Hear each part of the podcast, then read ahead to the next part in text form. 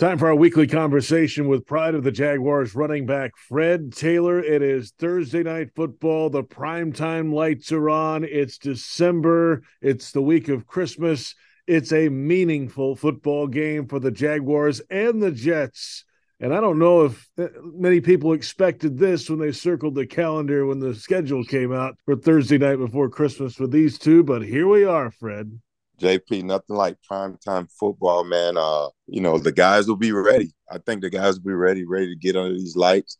A lot of these guys hadn't played under the lights before, you know, and you know, haven't had an opportunity to have a primetime game. But this is when the stars come out, be up in New York City. Perfect setting around the holidays.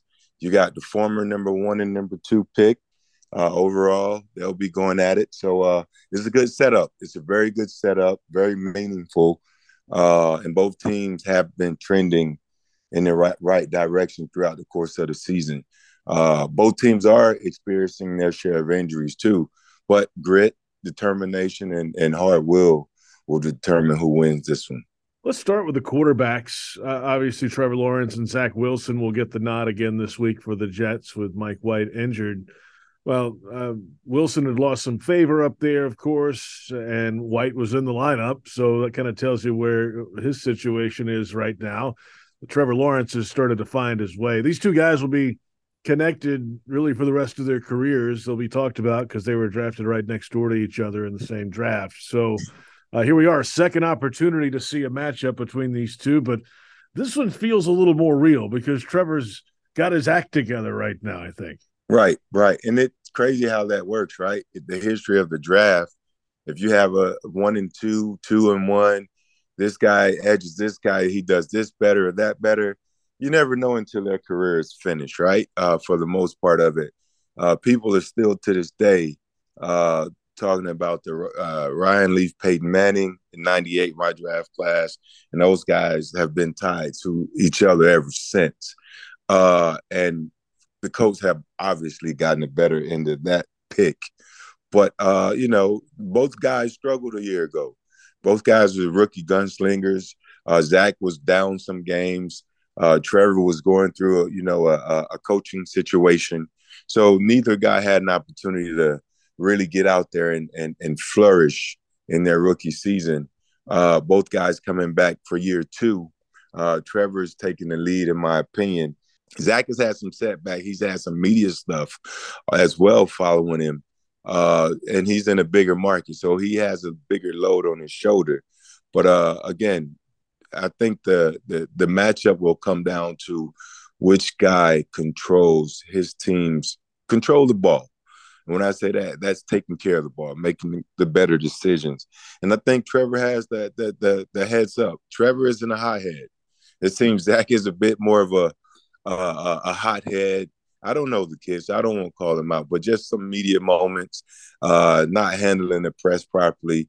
You never see that out of Trevor Lawrence, uh, and that t- carries you a long way. Fred Taylor with us.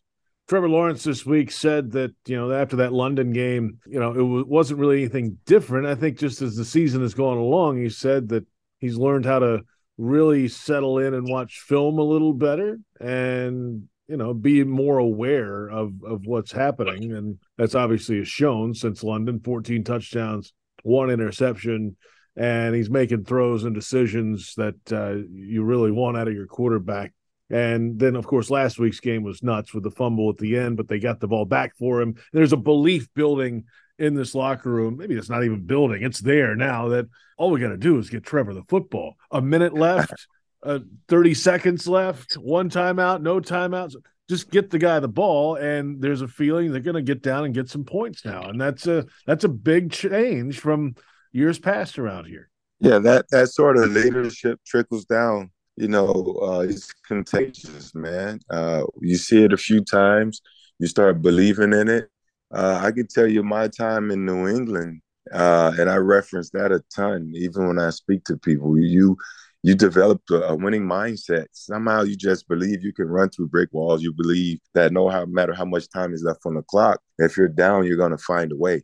And if you put in the work, you know, in the film room, that carries over to the, the, the practice field. Uh, if you demand that sense of urgency on the practice field and that respect from your teammates, and you go out there and you show it through your play, you know, to not quit. You know, Trevor could have easily, you know, tucked his tail a week ago and, and quit after that fumble because that was a big play in that moment in the game, even the interception. But the fumble was the one that really stood out.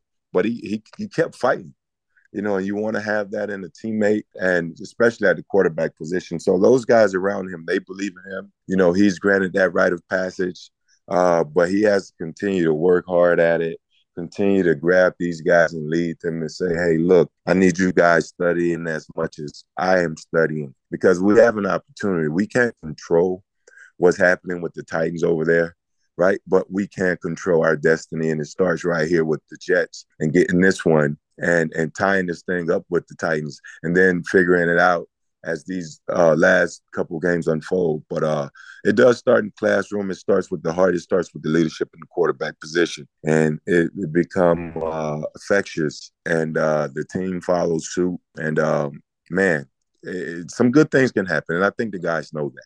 Fred Taylor with us. Um, the Jaguars defense uh, has been under the microscope this year, and they've given up some yards, and it hasn't always been pretty.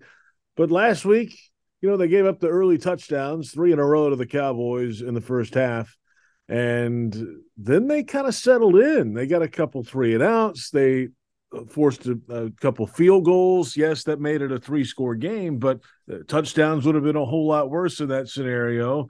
And then they hung in there. They got an interception and, of course, the pick six at the end of the game in right. overtime. I mean, that it, right. that defensive performance last week, though it wasn't overall pretty looking at the stat book, if you break it down into what they did to keep it closer enough and give the ball back to the offense, uh, it was opportunistic, I thought, from this defense last week. And if that's what they get every week going ahead, they're in good shape.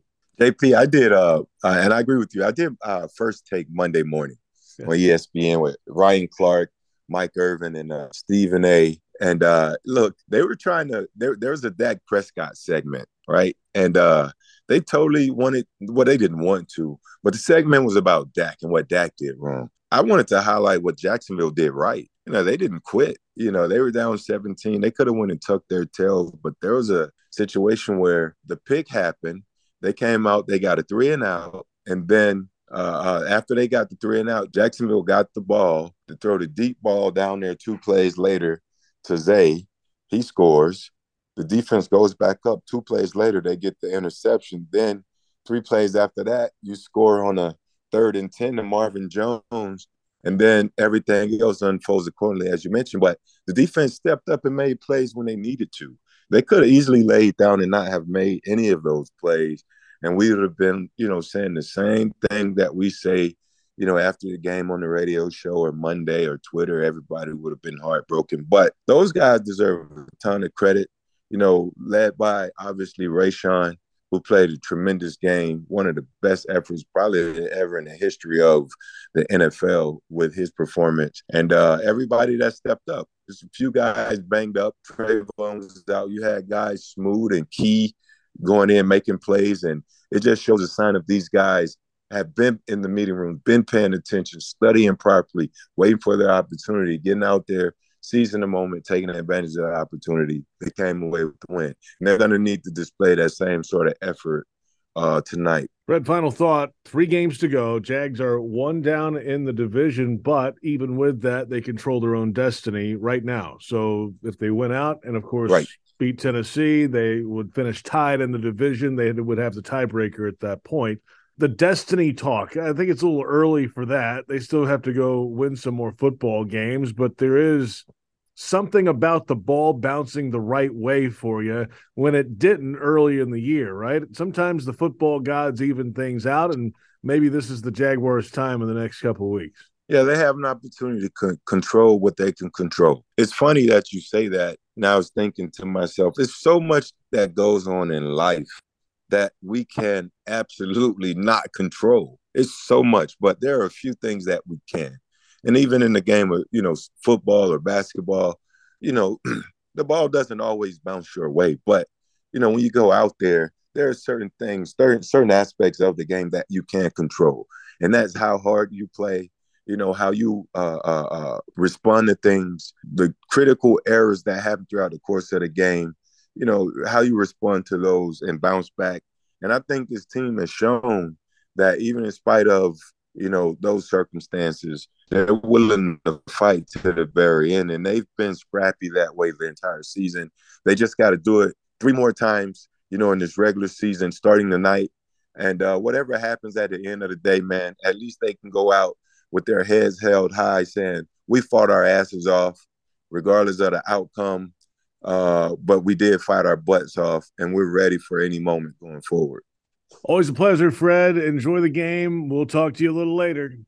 Oh, I'm gonna enjoy. I will be posting my lock on Twitter. Oh, that's a lock, huh? I didn't say it was a lock. I said I will be posting my lock. Oh, you don't want to tease it here? We'll tease it later. Sounds good, Fred. We'll see you. All right, JP.